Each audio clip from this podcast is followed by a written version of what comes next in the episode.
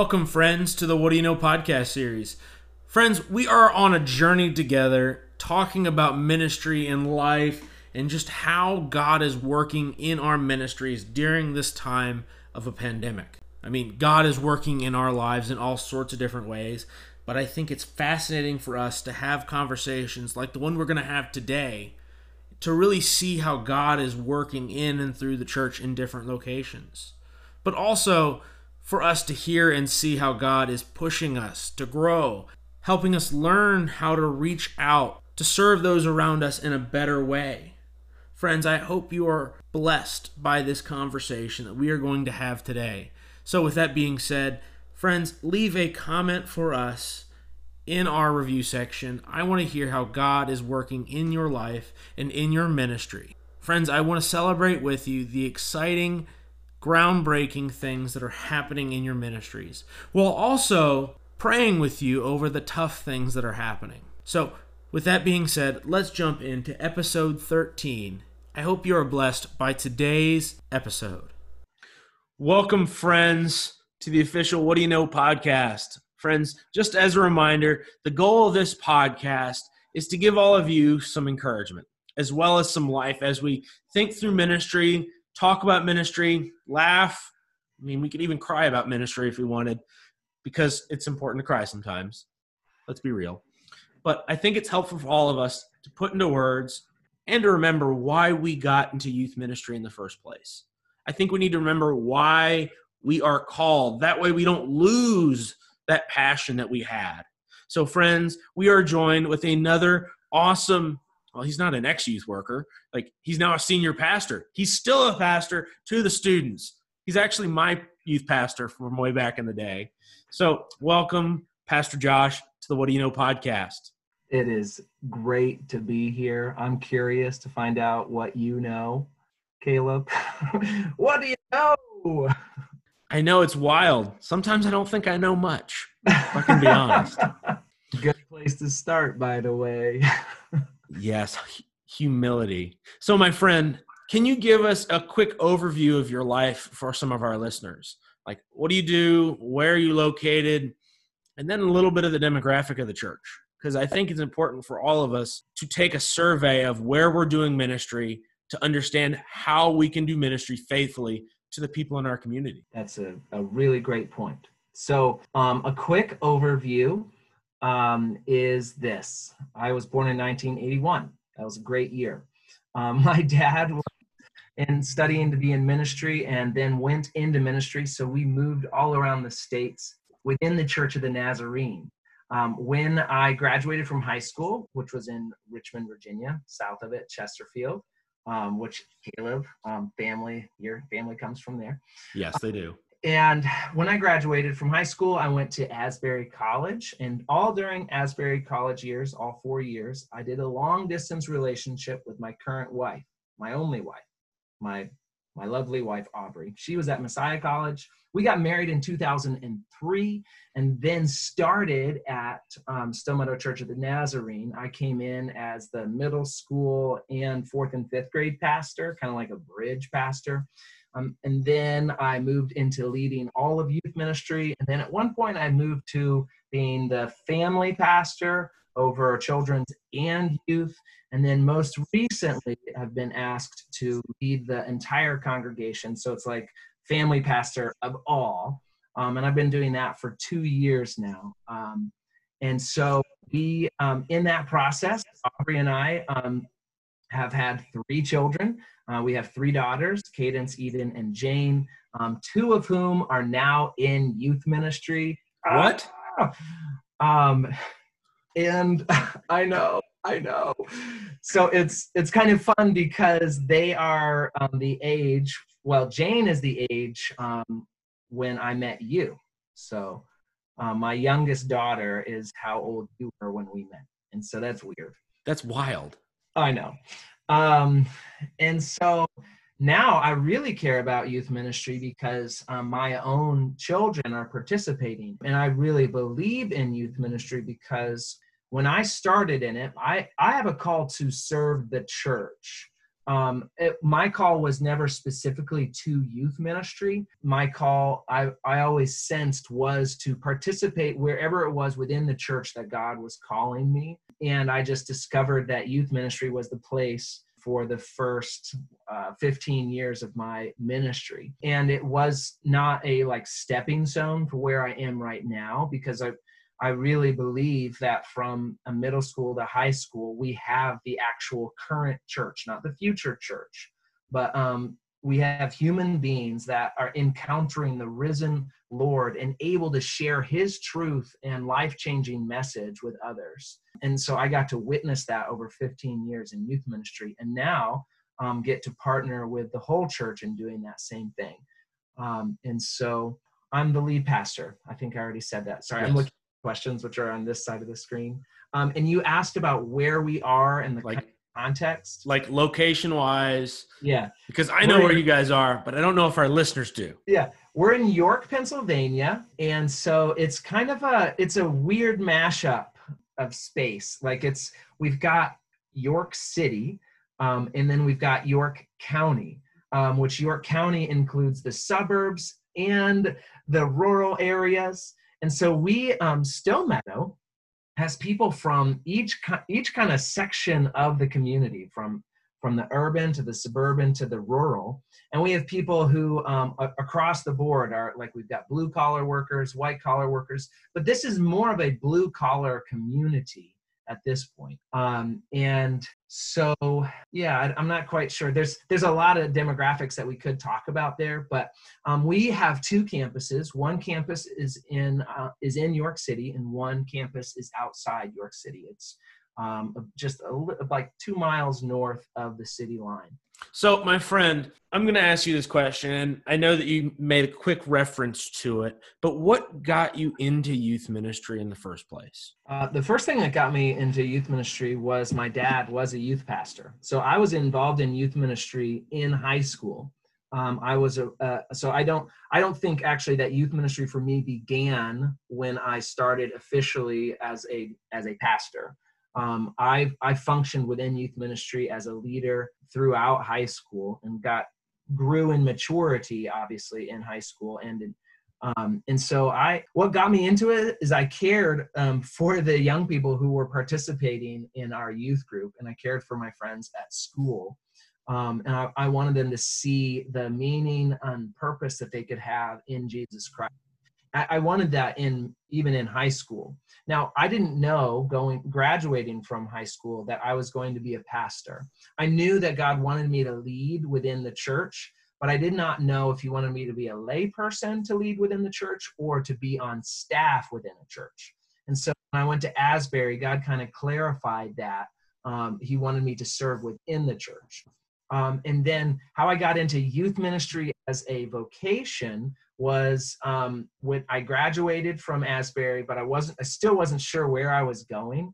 And I got a call from your dad while I was on uh, my honeymoon. Um, we were in Burger King, which is where you go when you're on your honeymoon. Um, and Aubrey's phone, like our first phone was a cell phone, like a little brick. Um, it it rang with a 717 number, and so she assumed, since she worked at Messiah College, that it was someone from her work calling. Um, and so we picked it up um, and then discovered that it was your dad saying, Hey, would you explore with us what it would look like to serve within our church to that population, fourth through eighth grade, that I told you about earlier? So I explored it, and God said yes to me. God said yes to this community. And then we've been following God together since. Um, and so, but really, what got me into youth ministries, a little bit of what I shared earlier. I I fundamentally believe that um, Jesus, going through all the stages of adolescence, gives us hope for every life stage. That um, it is possible to know and encounter the living God and be changed by Him and be wholly like Him at whatever stage. And so I, I wanted um, in my time in youth ministry for young people to understand they don't have to grow up to have a life that impacts others, um, that they can actually live an impactful life now under the authority and direction and love of Jesus Christ. Um, and what's kept me in youth ministry um, was seeing young people experience the comfort of God um, and experience giving that comfort to others. And so I, I loved partnering with young people as they were hearing from God and then sharing God's love with other people. And so that's what kept me in it. And that's why I, really believe in it still to this day. Um, so there you go. Awesome. So, my friend, if you could sit down and write a letter to yourself, Mm-hmm. first as a, well, I'm going to make this a three part letter if I can. Okay. So, if you could sit down and write a letter to yourself when you first started serving in high school, Okay. you first started serving as a youth worker, because I'm sure there was a middle stage between high school and youth pastor. And then what would you write to yourself as a first year youth pastor? Okay. Um, first, I would write to my high school self um, and say, "Oh man, there's a there's a lot of advice I think I would have because it wouldn't just be about youth ministry, um, but I think I would say this to my to my high school self: Dear Josh, no double life. It's important what you're doing in youth ministry, but what you're doing outside of it needs to change." I would I would say to myself that if you're going to serve others, you need to live a life worth imitating. And that's every part of your life, Josh. I would write the same thing to my youth worker self because I did help out with youth ministry um, while I was in college because I, I was still struggling with a double life. You know, growing in sanctification is that process of no more double life being filled with love at every second of the day with all of the habits of my mind and all the actions of my body. And so I, I would i would write myself that both in in high school and in college. Um, if i were to write myself a letter as in my first year um, i would say read doug fields first two years in youth ministry i would say, I would say read that um, and take seriously um, the the art of scheduling because managing your time is actually managing the gift that God has given you. Um, I I don't I underestimated the power of time when I first started, and um, I kind of viewed it as an endless resource and just kind of like flew by the seat of my pants, which you can sustain for a little bit, but you cannot sustain forever. Um, but what I found as as a married man, managing my schedule well is actually loving my family well and loving my church well, and loving God well. And so I would I would say, all right, be really intentional, lean into those people who are helpful in um, helping you schedule. Um, and that, that sounds really weird, but it's actually a holy endeavor. And when you're setting up your schedule, I would say this: there's a non-negotiable your time with God every day, not in the office. I tried. I tried to have quiet time regularly um, for the first few years of ministry, and I would come to the office and have that. Um, and I understand some people do that, but I discovered is my soul was more integrated, my heart was more content, my mind was more at rest when I had the regular schedule of quiet time at home before anything else. It helped me approach the day with God's love that I had received in that quiet time. And so I, or it does, it still does right now. And so I tell myself that. Um, and then I would also tell myself, um, remember, it's not on your shoulders. Um, it, like we read in the earlier thing, um, um, Colossians chapter one talks about how Jesus is before all things, and in him all things hold together. In ministry, um, I have had the tendency of thinking that if I don't do A and B, then everything's going to fall apart. There's this narrative in my mind that if I don't, um, if I, you know, if, if there's there, there are tasks left undone, that um, then the world and universe, like I like I when I write it out, I realize it's silly, but I actually think it and feel it. I would tell myself, listen, it's on his shoulders. And so one of the best things you can do in ministry is to trust God and relax. Not not just like be flippant about it, but realize he's holding it together and walk forward confident that he's holding it together. I would, I would, that's a couple things I would tell myself. I'm curious, how did you work through that feeling of having everything on your shoulders? Because I know as being a youth pastor, I guess I'm in my second year. I actually just passed that, which is wild to me. I still have that feeling a little bit. But how did you work through that understanding of that feeling of having everything on your shoulders when you don't get a task done? I'm still learning. Um, but it, I needed to hear that from God. I, I've heard God speak to me a few times audibly in my life. And one of the times that was crystal clear, I heard him say to me, It's not on your shoulders. It's not on your shoulders. It's not on your shoulders. He just repeated that message to me until I believed it. Um, and I broke. Like even now, thinking about it, it was so real and it was so needed. And so um, that's something that I needed to hear from God. And so if someone is listening right now that is feeling like everything's on their shoulders, let me be the voice of God right now. Just say, it's not on your shoulders. It's not. Trust Him.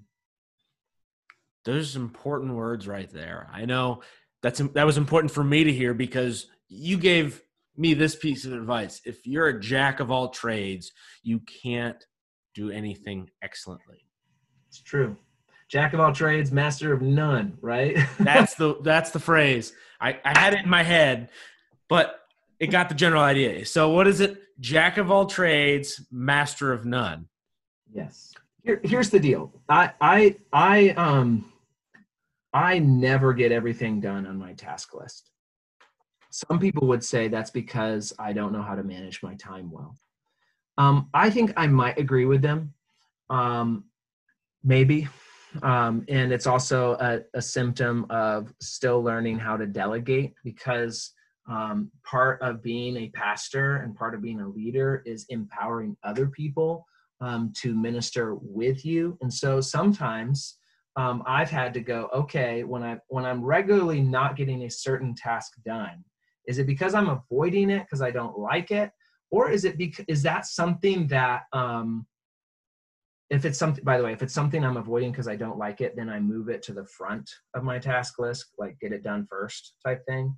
Um, but then is it something that um, someone else can do? Am i stealing someone else's joy um, by doing their task um, and then I'll I'll like say, oh, I know that person can probably do that, and then I'll investigate, and then that'll be a relational bridge for me to invest in that person, um, which does mean more time, but in the long run means um, greater kingdom impact.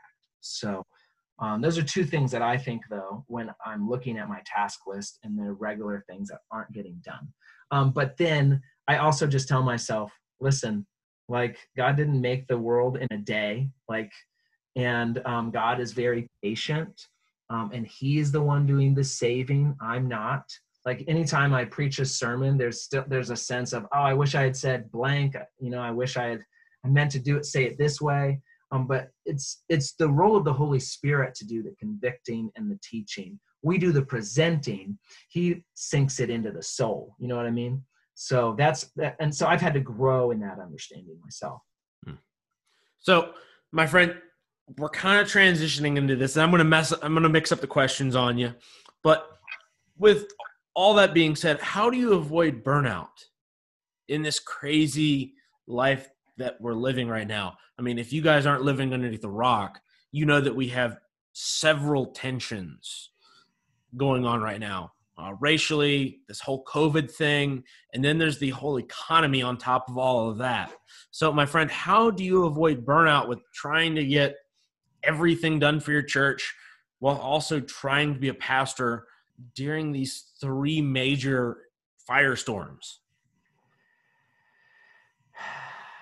I, I think that's a oh I was I was trying to look up um, some notes on my phone for this question, but it's not it's not coming up. So I was I was paying attention, paying attention. But um, how do you avoid burnout is a really good question. And I was gonna um, talk. I was gonna quote to you um, from this book called Anxious People, Anxious Church.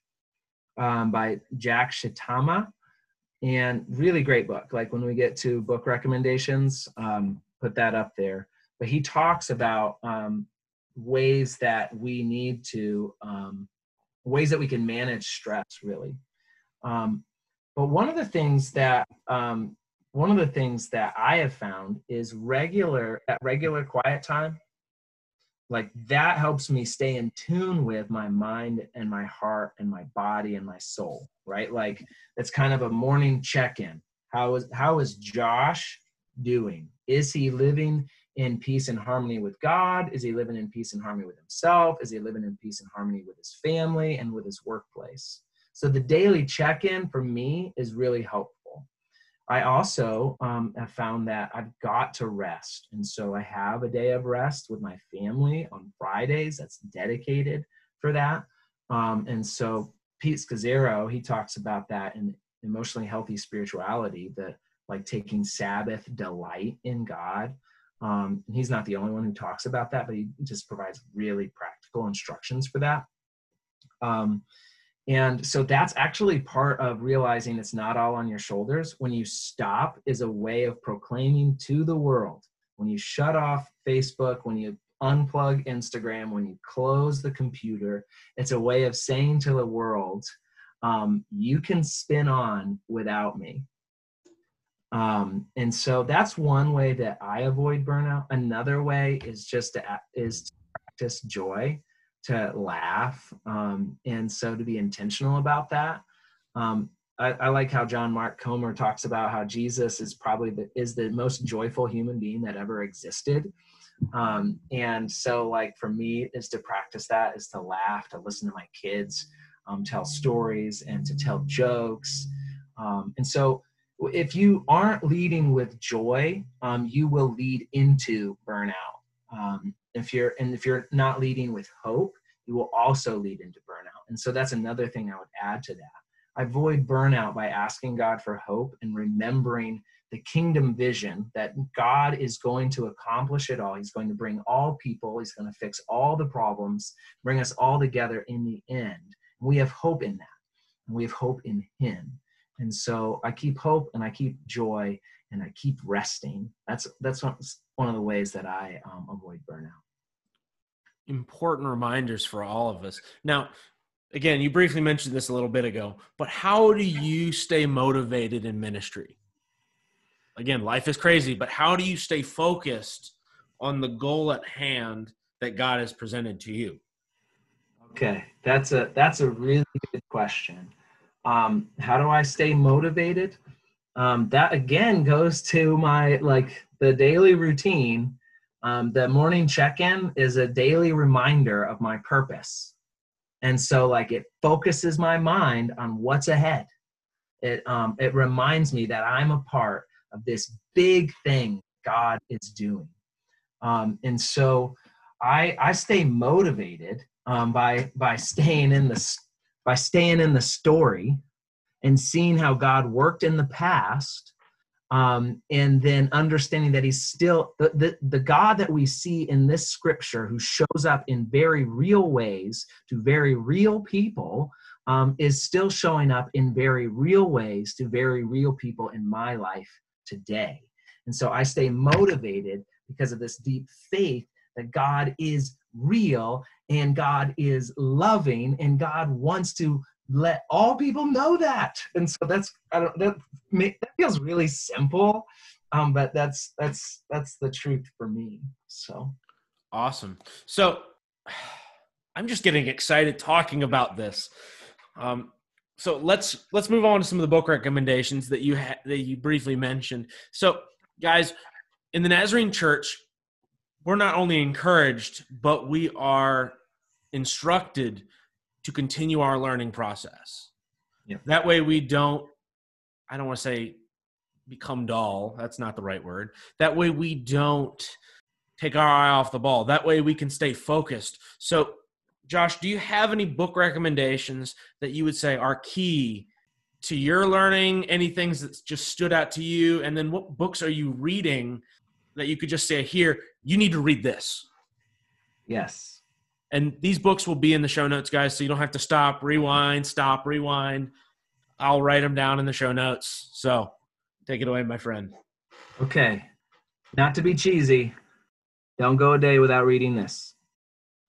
We're on recording, so they can't really see that. Oh, sorry. Ha!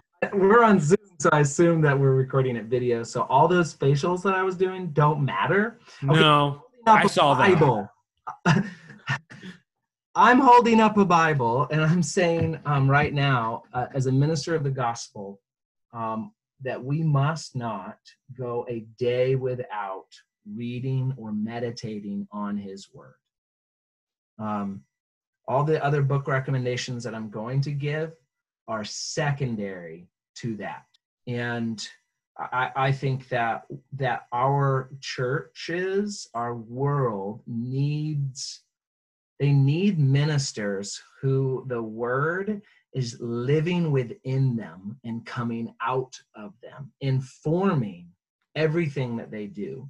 Um, and it's through the word that we understand the other books that I'm going to talk to you about. Okay?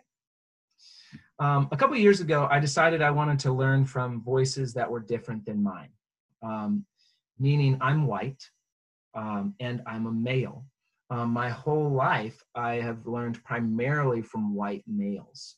Um, and that's there's nothing wrong with that. I didn't I'm, i wasn't feeling guilty about that. And i'm not saying people who only learn from white males need to feel guilty about that. I'm saying that i felt god calling me to um, to realize that there are a lot more voices and ways that he has blessed the community of the church. Um, and so to lean in and listen to um, voices of color and um, women. And so, um, one book that I recently read that kind of actually gets both of those categories um, is Healing Racial Trauma. Um, that is by Sheila Wise Rowe. Um, and this is particularly um, important in our conversations these days with the racial unrest in our community. Um, and I, I just appreciate the stories that she shares in here. I appreciate um, how she um, puts um, the experience of racism on the level of trauma and then calls us to be a community of healing um, and gives practical ways um, for, for us to participate in that. She is kind of writing it to therapists or people in therapy, but as a pastor, I found it incredibly helpful. Um, another book my wife just gave me um, for Father's Day is Renovated. Um, it, this just came out, um, and it's written by Jim Wilder, and it's the subtitle is God, Dallas Willard, and the Church That Transforms. I'm loving this book. I'm greatly enjoying um, the the kind of the back and forth between Dallas Willard and Jim Wilder. They're exploring um, this idea of neuro theology. Have you heard about that? I have not. Can you give us a quick rundown on it? Yeah, it's it's how to change your life under the influence of the Holy Spirit through the understanding of how the brain works. Mm. And so if we are to come become a loving person at all times, how do we change our automatic responses which are not always loving? And so they look at like why do we respond the way that we respond? Um, and it's just a very interesting take. Um, and they and they say that the goal is to, of emotional or spiritual maturity is to love your enemy the way Jesus does, automatically, no matter what. That's fascinating. Oh my goodness. I mean, I've read books that talk about understanding our neurological reactions yeah. In the business world like i'll be honest i've tried to expose myself to stuff outside of the religious context because there are some leadership books that really highlight how people act but i've never heard it in a i've never heard that conversation enter into the religious world or into the christian world. Yeah. Yeah. Wow. So check it out. Another another one that i um, recommend repeatedly um, that I've not read recently, but I go back to and look at for quotes is called The Way of the Dragon or The Way of the Lamb. It's written by J- Jamin Goggin, I don't know how to say his name, and Kyle Strobel. Um, and it's, I think it's 12 chapters. and it's interviews of different um, theological leaders. That's 10 chapters. Um, and it's really an exploration of how Jesus used his own power with really kind of the accusation against the American church that has um, not used power well. Um, and so that's why they call it the way of the dragon, which is the way of the world, or the way of the lamb, which is the way of Jesus, which is the way of sacrifice and self surrender. Um, but it's that so they interviewed different people. They interviewed eugene peterson they interviewed Jan, um, john perkins. They weren't able to interview martin luther king jr but they did a chapter on him. Um, it's very very very helpful. I um, i i found it just really um, really instructive. Um, and so I, I, recommend that. Another one that I, I said earlier um, was Anxious People, Anxious Church by Jack Shitama. Um, and that actually is a condensed version of Edwin Friedman's um, Failure of Nerve. Um, Jack Shitama is a Christian, Edwin Friedman is a Jew. Um, and so Jack Shitama took Friedman's idea of being a non anxious presence and how to lead in an anxious society or anxious culture. Um, he took Edwin Friedman's ideas and then brought it specifically into the church. Very practical, very helpful. Um, there were so many aha moments as I was reading that, like, oh, yeah, that totally happens here. And okay, now I know how I should respond when such and such happens. Um, another book that um, is kind of connecting to our time right now and dealing with um, what is being exposed in the racial unrest is this book by Jemar Tisby called The Color of Compromise.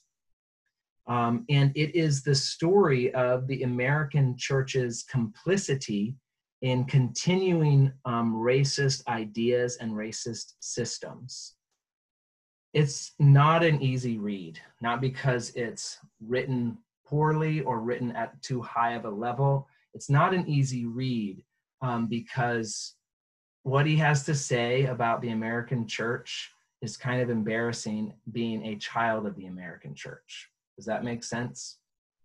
Yes. Um, and so um, you have to come into it with humility and a desire to learn. Um, and I, I think that's a really important work for us to read right now. Um, and I, I appreciate his his voice in that.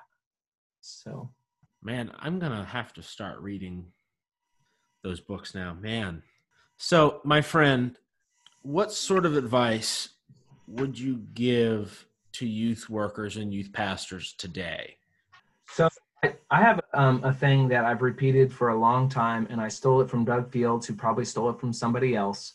Um, but it goes like this um, Live a life worth imitating, love people right where they are, and challenge them to take the next step. Live a life worth imitating, love people right where they are, and challenge them to take the next step. Your life matters um, to God, and your life matters to this world. God's salvation of you as a youth pastor or youth worker is not just to get you into heaven, but also so that your life will be a display for His goodness, love, and righteousness, and peace and joy in this world. And so, teens need to see the authentic life of Jesus lived out in youth workers. They don't need awesome lessons, they don't need really fun games in the end. What they need is they need to see Jesus with skin on. Um, and so, um, and that will come out as you lead in games, right? If you are, if you are really awesome at planning games and you're really impatient, you're teaching the children and youth that you're leading that impatience is actually part of the character of Christ. Stop it. Allow God to minister to you and heal you from that. Um, if you um, can't discipline someone within your ministry without anger, you're teaching your youth that anger has a place, and un- unholy anger has a place in in the life of a follower of Jesus Christ. So you've got to live a life worth imitating, meaning allowing God to change and correct you. That's what I would say. I would also say don't do it alone. Um, your ministry will be more effective if you can bring partners with you to also minister. And don't just think that it needs to be adults who are ministering with you. Always find ways to partner with adults and partner with young people. That was one of my favorite things in youth ministry was um, bringing along young people in the execution of the ministry. You were one of those. Um, and so I look back on those days with a lot of joy in my heart. We had a lot of fun, but we both, I actually got to learn about God from you. And I, and I hope that you were able to learn about God from me. And so, and then we were able to impact more people than I would on my own um, because we partnered together. So that's just a little bit of advice I would give to youth workers today. So partner with each other. That's awesome. Yes. So, my friend, what is exciting you right now? Uh, first in the church, and then maybe outside of church, because I think we as youth pastors and pastors need to remember that we can be excited about things outside of the church too. Yeah. So, um, real talk, what's exciting me outside the church is um, this racial conversation that's being held on a national level. I'm, I'm excited for the church to lead the way within the con- their own congregations and within their communities of what it looks like for people of diverse backgrounds and different experiences and different cultures and different skin colors to work together for the glory of God. I, I, I think um, we this is a prime opportunity for us as a church um, to bring attention to the change that Jesus Christ's forgiveness and love, what that does in a person and in a community. Um, I know that there are people who resist this conversation, thinking that this is just a liberal move.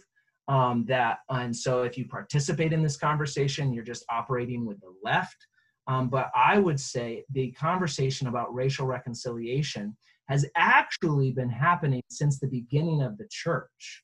When you read um, the New Testament, um, Jesus, like Jesus Christ, is talked about repeatedly um, doing things that bring the races together. The image in the um, in Revelation is all nations, tribes, and tongues worshiping God together. And so, like, we see that that's going to be in the end. And then Jesus also said the kingdom of heaven is now. And so, we are actually living in a foretaste of heaven right now. And so, part of our job as a church is to be an example of what heaven's going to look like right now. But that does mean we're going to have to have some difficult conversations. We're going to have to do some heart checks on like have i been avoiding this because i'm afraid of conflict or i'm afraid of where what i'm responsible for so i'm i'm actually really excited for these conversations here at stillmeadow and in the church of the nazarene and in the church in america and i think around the world i um i heard a pastor in our community say that um, what has stunted revival in the past has been racial tension that there was some there's been moves of god that stopped because people refused to um, open the door to people who were different than them. And so, like, and he was making the argument that racial reconciliation is actually a part of the renewal that God wants to do in the church in America. I'm like, sign me up. I, I want to be a part of that. Um, and so that's that's something that's exciting me these days. Awesome. So, my friend, as we're kind of wrapping up our time here, how can we be praying for you and your ministry? Well, you can pray um, that I would relax in Jesus's joy. Um, you can pray that I would extend that joy and love um, to my immediate family that's my wife and daughters and our neighborhood, um, and that our church would also live into that pray for us in that conversation I was just referencing. Um, you know, you lived in York. Um, those conversations are not always easy to have. There, um, there is a history of racial tension here um, that is unholy, and um, and so as we address this, there will be things that we are going to have to face with um, with courage and humility. So just pray for our church that we would have humility in the conversation, but also courage to press on in that. Um, pray, so pray for healing in the broken relationships that exist within our community. Um, um, pray for pray specifically for our Black community and pray specifically for our police um, force. Um, I, I, believe that um, both are moving forward in a, in a really healthy way. And I want our church to be a part of that too. And so yes. there's a lot that you can pray for us about, but those are a few things off the top of my head. Well, let's go to the Father in prayer. Lord, thank you today for the opportunity to just come together on this podcast. Lord, it's a cool picture. The more I talk with different leaders in our church, how we all have different contexts and we all are sitting in a different place.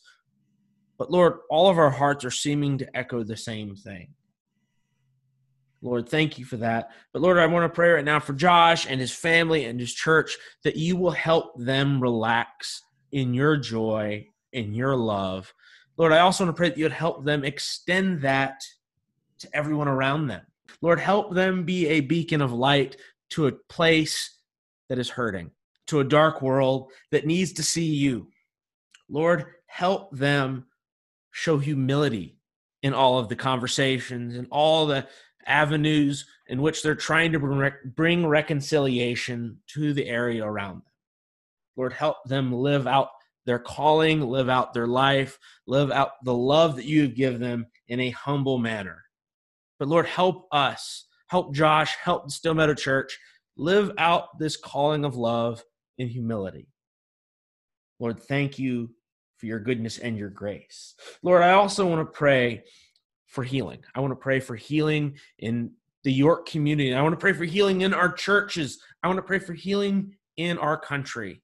Lord, we need healing. Lord, I want to pray for the black communities. Lord, we're in a tough conversation and we need your guidance in all of this.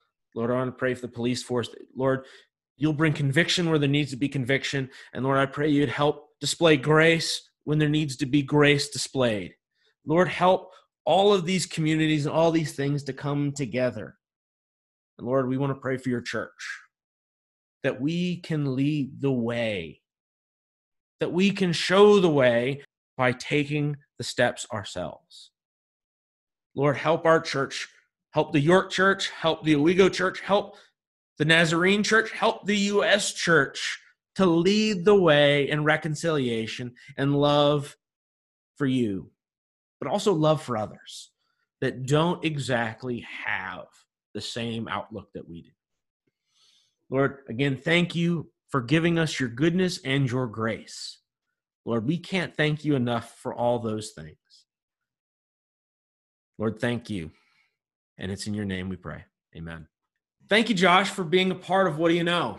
This has been an awesome conversation. Just to hear what's happening in the York Church and to hear how God is moving and wrestling with all these things. It was really great to be with you. And um, friends, I love you that are listening. Stay strong. God is with you and He is enough. Yes. So, friends, some quick reminders share this podcast with somebody that you think will get something out of it. I don't want this to be something that I'm doing just for fun, but I want this, again, to be a podcast where you can sit and learn and laugh and wrestle with hard conversations. I also want us to remember why we got into ministry. So share this with somebody that you think would get something out of it. I want this to be something that we as a church, we as youth pastors and youth workers and pastors in general can share with each other and just ask the hard questions and talk about things that God has laid on our heart. So, friends, share this with somebody. Also, give us a review. I want to know how we can do this better. So, friends, I will talk to you later. You'll hear from me next week. Bye now.